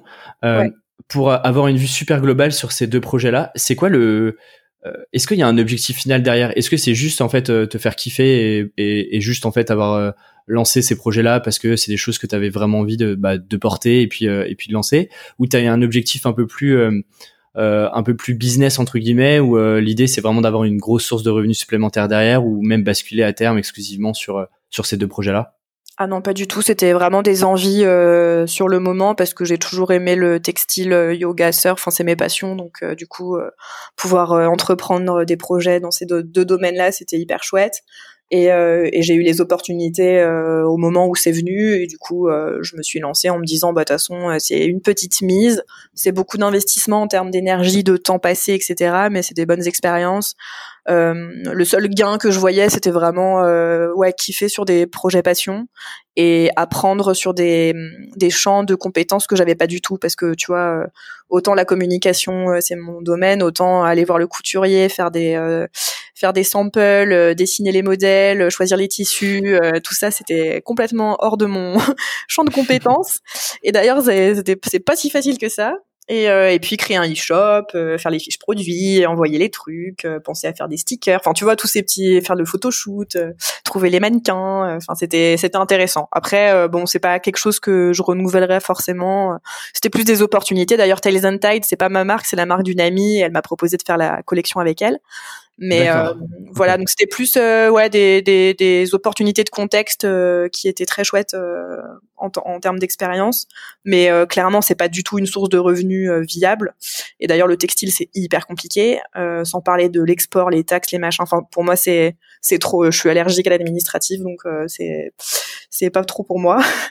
Et voilà, mais c'était c'était hyper cool à faire et, et, je regrette pas du tout. il y aura certainement d'autres d'autres projets de ce type à l'avenir mais euh, mais euh, voilà, c'est pas mon cœur d'activité, c'est pas forcément ce que j'ai envie de développer euh, plus que ça. Parce que j'ai trois questions qui viennent, j'ai peur de les oublier, du coup je, je, te donne les trois comme ça et puis après tu réponds dans l'ordre que tu veux. Mais le premier, tu disais, euh, t'avais avais mis une petite mise de départ. On, on, on, se demande toujours quand on lance des side projects combien de combien t'as besoin. Donc ça m'intéresserait juste au moins une fourchette, typiquement sur du textile, sur des, des produits comme ça s'il y, a, y a besoin d'un gros investissement Non, j'ai investi 1000 euh, euros entre guillemets pour chaque. Ok, donc ce qui est assez peu en fait finalement bah euh, pour lancer, enfin pour lancer bah, un projet comme ça. Euh, yoga, on a fait 120 leggings, 120 brassières et les bikinis, on en a fait 80. Donc c'est plus des collections capsules qu'on fait comme ça pour un peu nos communautés plutôt que vraiment créer une marque de manière industrielle et faire un truc enfin gigantesque. Et, et, pour pardon, juste euh, pour euh, préciser, quand tu te lances sur un projet textile, si t'as pas d'investisseur ou une grosse mise de départ, euh, clairement ça marche pas parce que il y a tellement de concurrence que que si t'as pas de budget pour faire beaucoup de publicité, etc. C'est ça marche pas, c'est pas possible. Ouais, parce que là, par exemple, aujourd'hui, tu as récupéré, euh, enfin vous, parce que je crois que, vous êtes deux au moins sur le premier projet, euh, vous avez récupéré votre, votre mise de départ. Euh, ça représente combien de ventes aujourd'hui? Il vous reste encore du stock ou vous avez, vous avez réussi à tout écouler? Yoga, on a tout écoulé. ça a pris un an. Et là, les bikinis, on les a lancés en juin, donc bah, on n'a pas tout écoulé encore. Mais, mais oui, oui, on se rembourse et on se fait d'ailleurs une petite marge, mais clairement, par rapport à l'énergie, au temps passé, mmh, bien sûr c'est pour ça que j'insiste sur le side project et le projet passion parce que clairement si tu le fais pour l'argent euh, c'est pas c'est pas ça qui va te faire vivre c'est sûr. Complètement. Et, du coup toi tu veux euh, quand même euh, continuer d'y passer un peu de temps bah, surtout sur la, deuxième partie plutôt côté surf où c'est des projets que là tu laisses qui sont sortis les collections sont sorties tu vas pas renouveler forcément d'autres collections ou... Bah, on se posait la question. Alors sur le yoga, on va sûrement lancer une deuxième collection, mais encore une fois, c'est du temps, c'est de l'énergie, donc faut qu'on trouve le bon moment, et c'est pas forcément évident. Euh, et sur les maillots, bah, on verra euh, l'année prochaine. Euh, après, pareil, c'était tellement d'énergie, tellement de temps que je pense que c'était bien un one shot et pas forcément, tu vois, à faire renouveler sur la durée, quoi. On verra. Je sais pas. C'est un peu à l'envie sur le moment, donc pour le moment, c'est mais pour le moment, ouais, c'est plutôt à l'arrêt. Euh. Ok, ok. Non, mais c'est c'est toujours intéressant. Je pense que c'est cool d'avoir des, des projets aussi où tu où tu te prends pas trop la tête euh, non plus sur euh, est-ce que ça va être ultra viable, où est-ce que j'ai envie de porter ça. Et en fait, c'est juste un projet que tu as envie de faire parce que tu as l'opportunité, tu es à Bali, c'est aussi moins cher aussi de faire produire directement parce que tu es, sur place et, et enfin, je trouve ça chouette.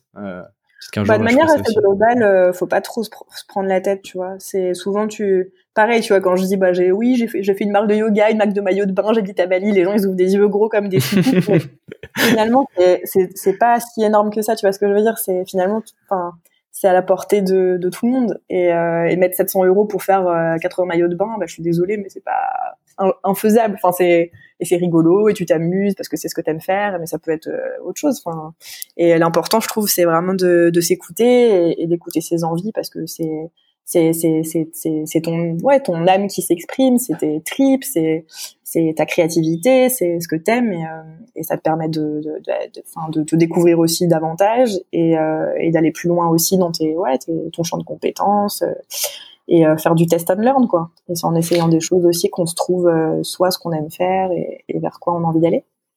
Mais mais tu sais c'est toujours ça que tu lances des projets t'as plein de gens qui disent ouais c'est incroyable je sais pas comment t'arrives à faire ça. Enfin typiquement le podcast euh, euh, bah tous les tout, quasiment tous les jours je reçois des messages euh, c'est génial moi j'aurais pas eu le courage de faire ça alors que en fait ce que je réponds à chaque fois c'est bah j'ai acheté deux micros et puis j'ai contacté des gens un peu à la main et puis et puis voilà on enregistre et, et ensuite ça sort. Mais en fait c'est parce que parfois on, on, se met en fait et on en revient à ce qu'on se disait au tout début, c'est que on se met cette résistance et cette barrière un peu mentale de se dire non mais ça c'est pas pour moi, euh, cette personne-là elle est comme ça, c'est pour ça qu'elle a réussi à monter ça. Moi je suis pas comme ça, alors qu'en fait euh, juste en faisant les choses euh, et en et en juste en commençant, en démarrant, bah tu te rends compte que oui ok bah il faut mettre de l'effort, il faut mettre du travail, il faut tester et, et ça va le faire quoi. Oui, et puis pas se dire que c'est grave si ça marche pas, et puis surtout se dire qu'est-ce que c'est vraiment ça marche pas. Enfin, exactement au pire, t'auras kiffé, t'auras fait un truc cool et t'auras appris des trucs. Donc en fait, t'auras pas vraiment échoué puisque t'auras, enfin, t'auras quand même euh, recueilli les fruits de ton travail d'une certaine manière. Donc, Complètement. Euh, voilà, et puis effectivement se détacher un peu du regard des gens euh, sur, bah ouais, le jugement des autres, quoi. Au final, il y aura toujours des gens pour juger quoi que tu fasses. Donc, euh. Puis du coup, c'est là où c'est vraiment important de, bah, du coup, justement, de s'entourer de personnes avec lesquelles euh, tu peux échanger, tu peux poser des questions. Toi, du coup, tu as réussi à te recréer cette micro-communauté à Bali. Euh, je vois souvent euh, sur Instagram avec ce, ton, petit groupe. C'est pas mal de Français, Françaises plutôt, non? Ouais, moi, je, je, je, suis assez franco-française dans mes, dans mon, dans mon entourage pro, et c'est vrai que du coup, j'ai rencontré beaucoup de Français digital nomades freelance à Bali, et, euh, et on s'est créé, oui, effectivement, un petit groupe de travail. Et, et je pense qu'en plus, quand tu es au bout du monde, c'est plus facile que quand tu es chez toi parce que t'as pas ton t'as pas ta base d'amis t'as pas ta base euh, de repères etc et du coup tu te recrées une espèce de petite famille et, euh, et nous tous les matins c'est le groupe WhatsApp qui s'anime. Où est-ce qu'on va bosser aujourd'hui? On fait quoi aujourd'hui? Euh, ouais c'est génial. Et c'est ouais c'est bah, ça crée ouais une un rythme une routine une émulation. Et on se recrée finalement cette espèce de de petit écosystème qui fait aussi que c'est c'est c'est super d'être en entreprise parce que tu as des collègues avec qui tu travailles sur des projets et avec qui tu te complètes et tu t'alimentes. Et c'est vrai que moi, quand j'ai commencé euh, en tant que freelance à Bali, euh, j'ai vachement souffert de la solitude. Et, euh, et je suis contente d'avoir réussi à, à pallier, pallier ce problème, trouver un moyen de faire différemment, tout en préservant ma liberté, mon indépendance et tout. Et complètement. Et le, du coup, le hub, c'est un peu l'extension de ça avec certaines personnes. Euh, vous avez toutes des compétences bien distinctes ou euh, parce que en fait tu as un peu deux formes de de, de j'appelle ça collectif en gros, mais euh, j'ai eu Adrien Moncoudiol de chez Moza, du collectif mhm. Moza, qui lui, par exemple, ah tu vois, est, est, focalisé sur une compétence, enfin une compétence, sur un domaine d'expertise qui est euh, l'UX design, euh, le, product design, etc. Mhm. et donc en fait, tu fais un peu presque monocompétence et donc tu es ultra expert là-dessus. Là où vous, par exemple, avec le hub, vous touchez une palette de compétences marketing plus large, du coup, pour adresser plus de problématiques sur un et même un seul et même client.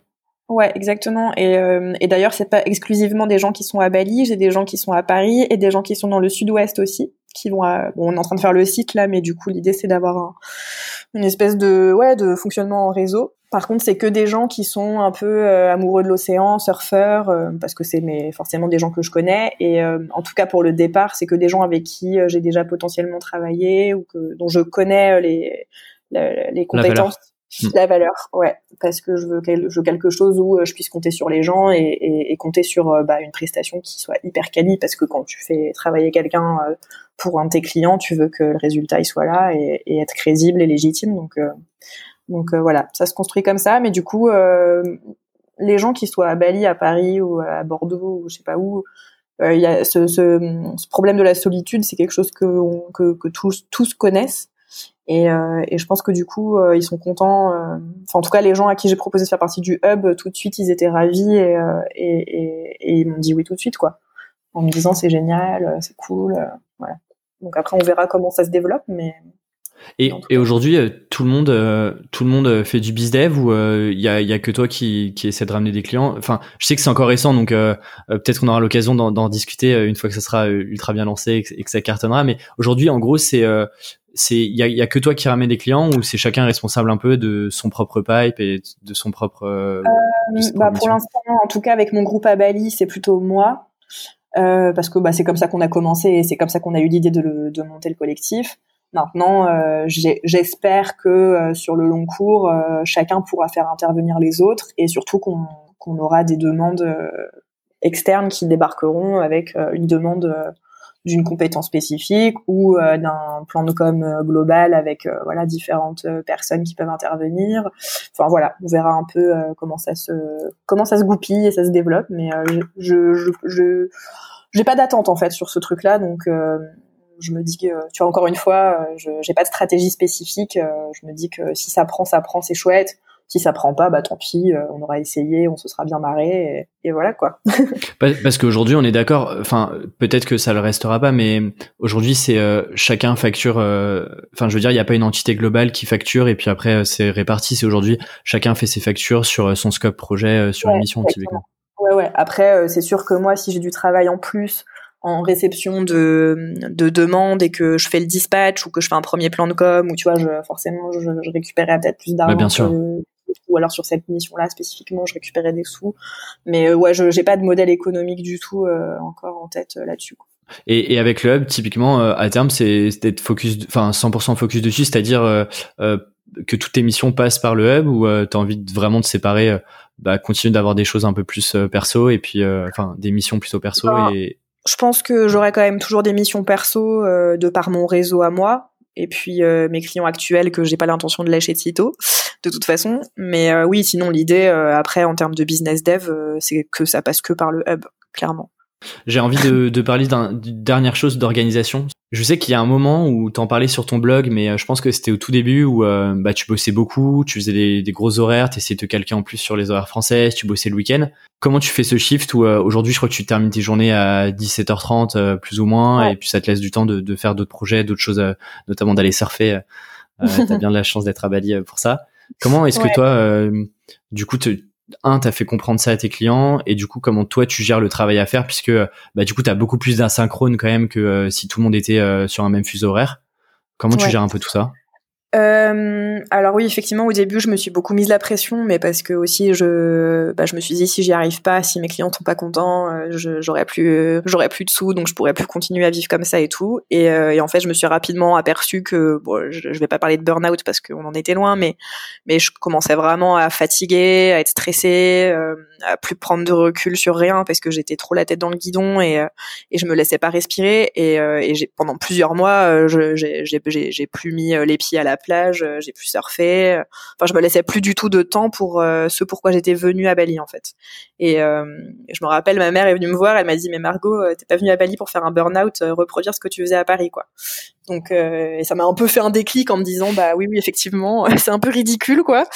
Et et puis bon bah du coup je en fait je me suis c'est marrant hein, parce que je me suis remis sur des un, mode de fonctionnement d'entreprise, c'est-à-dire que je bosse du lundi au vendredi toute la journée. Et par contre, samedi dimanche, je ne fais rien. Et pourquoi? Ben parce que déjà, c'est vachement important d'avoir des journées où complètement hors des écrans. Surtout nous, euh, dans la com, on est tout le temps sur les ordis, les écrans, les réseaux sociaux. Enfin, ça peut vite euh, monter à la tête. Et, euh, c'est important de, prendre du temps pour être dans la nature, faire des activités outdoor, se vider la tête. Et puis aussi parce que mes clients bah, bossent du lundi au vendredi. Donc clairement, quand j'ai quand j'avais des calls, c'était pas le samedi et le dimanche, c'était ou des urgences ou des choses, c'était en semaine. Donc je me suis dit bah le mieux c'est que je me remette sur le même rythme qu'eux, comme ça on est sur une organisation qui est cohérente et voilà. Donc ça c'était la première chose. Ensuite sur les horaires, ben après c'est un peu les rythmes de chacun. Moi je bosse beaucoup mieux le matin, donc je me lève hyper tôt, je me lève à 6h30, 7h. Donc clairement euh, je suis souvent sur l'ordi dès 7h, 7h30. Euh, et j'y reste jusqu'à effectivement 17h. Là par contre mon cerveau il se met en mode euh, c'est bon. Ouais, je me doute. Et là, c'est plutôt, bah ouais, je vais à la plage voir le coucher de soleil, ou je me mate une série, ou je bois un coup avec des copains. Enfin, c'est la, la, vie, quoi, la vie après le travail. Et euh, voilà. Et après, euh, en termes d'orga avec les clients, bah je, je, je sais quand j'ai mes conf calls. Donc, euh, tu vois, ma timeline de la semaine, elle est, elle est faite. Euh, s'il y a une, un si j'ai un call euh, un peu inopiné, euh, je sais pas à 20h, 21h, je m'interdis pas de le prendre parce que c'est souvent pour discuter de choses un peu urgentes ou quoi. Je suis assez souple hein, avec mes clients, j'ai pas trop de enfin tu vois, je suis pas non plus à me dire bon bah passer 17h, je prends plus aucun appel, c'est voilà. Et, et par contre eux, ils savent aussi quels sont mes horaires et les heures de décalage horaire et ils font en sorte de m'appeler avant midi heure française pour euh, pas me déranger non plus quoi. Donc euh, finalement l'organisation s'est plutôt faite naturellement et après bah pour le boulot c'est comme euh, tout le monde hein. je me fais ma to-do list le lundi matin et, et, je déroule en fonction des objectifs, des deadlines, des, des livrables voilà puis s'il y a des pics d'activité bah il y a des pics d'activité, je m'adapte et voilà. Donc un peu comme tout le monde finalement. Et, et, tu et typiquement tu par exemple sur une journée tu bosses pour tous tes clients ou euh, ou t'as réussi à ou tu, te dis ok le lundi c'est euh, plutôt tes clients le mardi euh, je, je, fais tout ce que je dois faire pour la semaine pour ce client là ou c'est un peu euh, tu tu répartis un peu dans, dans, la journée avec tous tes clients? Non je répartis dans la journée généralement. Après je pourrais faire autrement mais mais je fais pas mal comme ça, d'autant plus que je crée pas mal de contenu éditorial euh, qui est lié à l'actualité pour eux. Donc euh, c'est vrai que c'est plus pratique entre guillemets parce que tu vois j'ai plein d'alertes, euh, newsletter et tout. Donc quand il y a une actu qui tombe, je peux faire un post et, je suis assez, enfin je switch pas mal dans ma manière de, de travailler, donc ça me dérange pas de passer d'un projet à l'autre. Après, clairement, si je faut se concentrer pendant 4 heures sur un article pour tel client, je, je fais, enfin voilà, je vais faire ça, mais ça dépend un peu du type de travail. Ouais, exactement.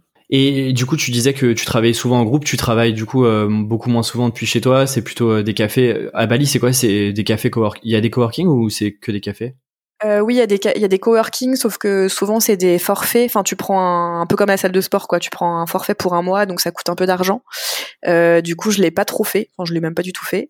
Et euh, je vais beaucoup ouais, dans les cafés. on change généralement tous les jours. Par contre, euh, si j'ai besoin de d'être vraiment au calme pour faire de la rédaction, de la stratégie, ou là typiquement, tu vois, euh, un, un appel où on a besoin de calme, je vais travailler de chez moi. Donc, je me suis quand même installé un coin bureau chez moi où je suis bien installée et, à l'aise quoi.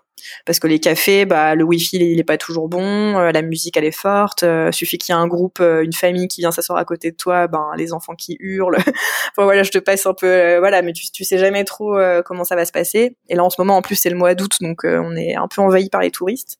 Ouais, je fait que les cafés sont un peu pris d'assaut aussi et, et ouais, du coup on bosse pas mal à la maison là en ce moment. Mais, mais sinon, oui, c'est assez varié. On, on, bouge un peu tous les jours, quoi. Il y a des super cafés qui sont aménagés pour les freelances. Et euh, tu as des cafés, tu vas, il y a que ça, quoi. Il y a que des gens sur les ordinateurs. Euh. c'est comme un coworking sans être un coworking, finalement. Et je suppose que les prix euh, n'ont rien à voir, même les prix des cafés. Enfin, dans un café, tu passes une journée, ça n'a rien à voir avec, ce que tu peux avoir en France? Ah oui, oui, bah, je pense que avec peut-être deux cafés et un plat, tu payes peut-être maximum 10 euros. Ouais, ok. Euh, oui, c'est quand même pas mal, ouais. Ouais, c'est clair. Et puis tu vois, moi, je, là, je vis dans une maison euh, avec deux chambres, cuisine ouverte, jardin. Bon, j'ai pas de piscine parce que j'en voulais pas, mais je paye 4800 euh, euros l'année pour la maison. Alors attends, parce que je suis pas très très bon en maths, ça te fait du... Euh... Ça fait du 400 euros par mois, en gros, pour deux énormes chambres, trois salles de bain, une cuisine ouverte, enfin voilà. Combien ça, fait par mois? 400 euros. Waouh. Bah, écoute, j'arrive, j'arrive la semaine prochaine. Voilà, donc au final, tu vois, les frais fixes, euh, bon après j'ai 25 euros de wifi, je dois avoir 50 euros d'électricité, 40 euros de scooter. en frais fixes. C'est pour ça que je te disais, au final, 1000 euros par mois, c'est gérable si tu fais pas de folie, quoi, clairement. Et en, et en plus, j'ai une maison parce qu'il y en a qui sont en guest house, qui payent 250 euros, 300 max le mois pour avoir tout compris, qu'on pas à payer en plus électricité, wifi et tout. Donc franchement, c'est et c'est facile de c'est facile de trouver un c'est facile de trouver un logement parce que tu vois t'es t'es freelance en plus t'es du coup t'as enfin t'as rien dans le pays euh, en Indonésie euh, enfin c'est facile de trouver un logement euh, et du coup j'ai l'impression que tu payes à l'année. c'est hyper facile. Alors ouais ça c'est un peu le problème c'est que du coup tu payes à l'année et tu payes en cash. Donc je te raconte pas la galère avec en plus l'argent ici tu payes en millions. Donc ma maison c'est 80 millions. Donc 80 millions en cash voilà. T'as un peu l'impression d'être Pablo Escobar mais mais sinon ça se passe bien. Non franchement du coup bah là pour payer ma maison j'ai dû emprunter à mes parents euh, mais parce qu'il fallait tout payer en décembre. Mais euh, mais bon, euh, après, tu, j'ai remboursé au fur et à mesure comme si je payais un loyer.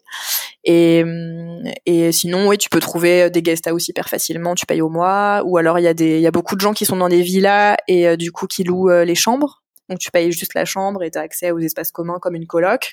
Enfin, t'as pas mal de trucs et du coup t'as beaucoup de, comme il y a beaucoup de freelance euh, ici à Bali, t'as des groupes Facebook qui sont dédiés à ça et euh, il y a des annonces en permanence, euh, soit pour des maisons entières, soit pour juste des guest house ou des chambres dans des villas déjà machin, quelqu'un qui part qui a besoin de laisser sa chambre. Enfin voilà, c'est vraiment très très facile de se loger. Hein. Ok, trop bien. Et toi, t'as pas eu peur, euh, je sais pas, qu'ils te mettent à la porte un peu du jour au lendemain euh, en ayant euh, claqué, enfin, quasiment 5000 euros de, de loyer, non? Ça va, il y a, y a, pas trop de risques là-dessus? Non, t'as un, as un contrat, c'est il y a un notaire qui, qui vient le jour où tu signes le contrat, qui vient paraffer, tu vois, bien acter que t'as payé. Enfin, non, au niveau légal, ils sont, ils sont, il y a, enfin, y a pas de souci quoi. Ça, Bon après, tu peux toujours avoir des problèmes, mais mais ça m'est pas arrivé, donc, donc voilà. Ok, trop bien. Bah écoute, euh, je connaissais, enfin je pensais pas que les prix étaient aussi euh, intéressants. C'est vrai que c'est, bah c'est le bon compromis si t'aimes la vie tropicale. Honnêtement, Bali. Alors le seul problème c'est que légalement t'as pas le droit de travailler. Donc je suis en égalité euh, la plus totale, même si bon au final il y a des espèces de coworking partout et que c'est plutôt toléré. dans la loi, tu n'as pas le droit d'ouvrir un email professionnel sur le sol balinais. D'accord. voilà, ça c'est la première chose. Ensuite, tu dois sortir du territoire tous les 60 jours. Donc euh, tu dois te faire une journée euh, à Singapour ou Kuala Lumpur, euh, passer l'immigration, reprendre l'avion dans l'autre sens. Donc ça c'est aussi un peu chiant. Enfin voilà, t'as quand même des choses qui sont pas faciles et qu'il faut prendre en compte. Mais mais sinon la qualité de vie clairement, t'es au bord de l'océan, il fait beau, il fait chaud, t'as les cafés un peu partout, t'as une grosse communauté d'expatriés, de freelance à l'année. Donc voilà, tu rencontres aussi pas mal de gens. Il y a des workshops dans les espaces de coworking, tu peux aussi t'alimenter. Euh, t'as le surf, t'as le yoga, euh, tu peux aller te balader, te faire des trips dans les îles le week-end, euh, ou pas le week-end d'ailleurs, selon comment tu t'organises. mais, c'est très chouette. C'est assez chouette, ouais. C'est une bonne. Bah d'ailleurs, c'est pas pour rien que c'est le premier hub de digital nomade au monde. Hein. C'est que c'est c'est assez confortable et du coup, enfin, financièrement parlant, t'as pas besoin de gagner 5000 euros, quoi. C'est pas Hong Kong ou Singapour ou tu vois des, des endroits où la vie est tellement chère que t'es obligé d'avoir un salaire euh, conséquent pour vivre. Ouais, complètement. Trop bien en tout cas.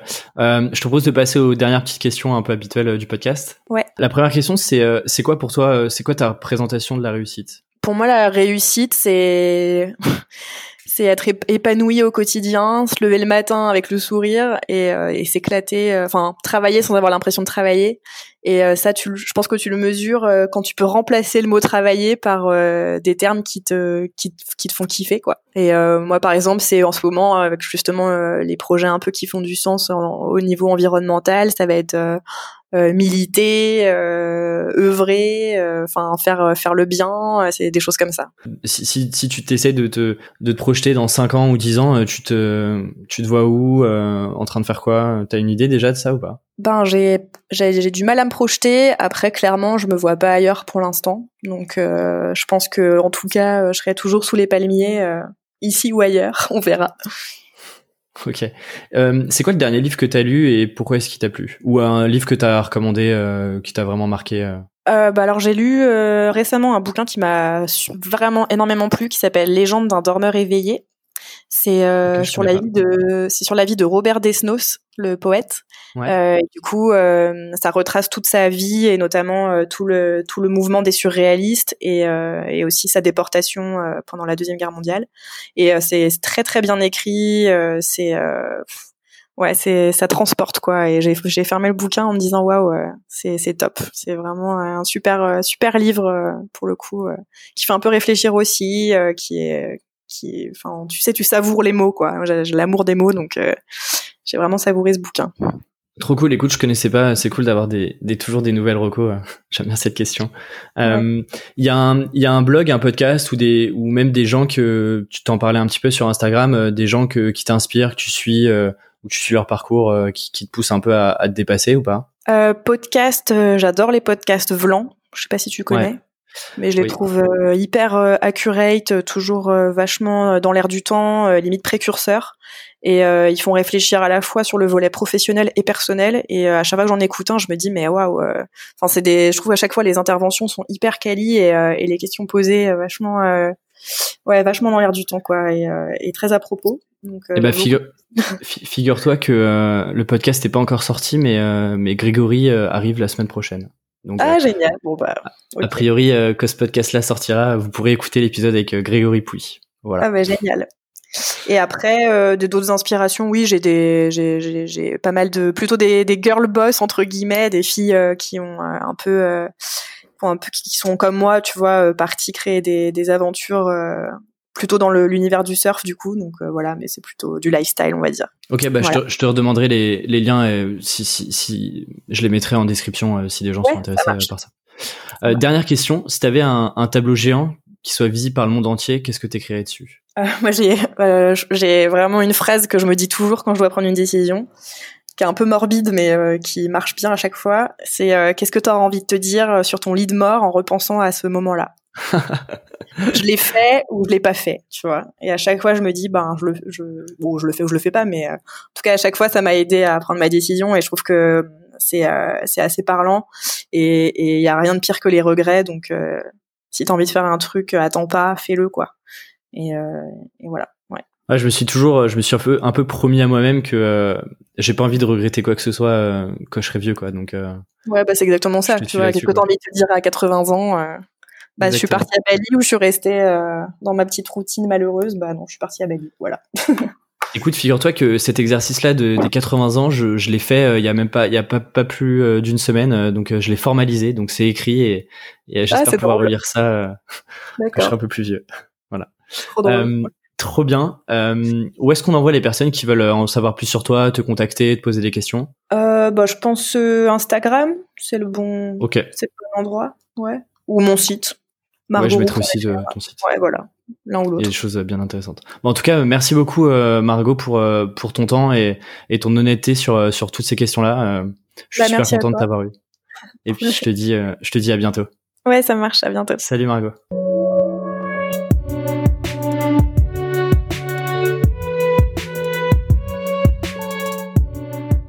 Merci d'avoir écouté jusqu'au bout. Le meilleur moyen de m'aider et de me soutenir, c'est de noter le podcast sur iTunes ou Apple Podcast. Parlez-en aussi autour de vous, c'est ce qui m'aide le plus à faire connaître ce projet. Et pour recevoir des contenus exclusifs et une curation des meilleures ressources pour les freelances, je vous donne rendez-vous dans la newsletter du podcast et ça se passe sur aleximinkelacom slash podcast. Et quant à moi, je vous dis à la semaine prochaine.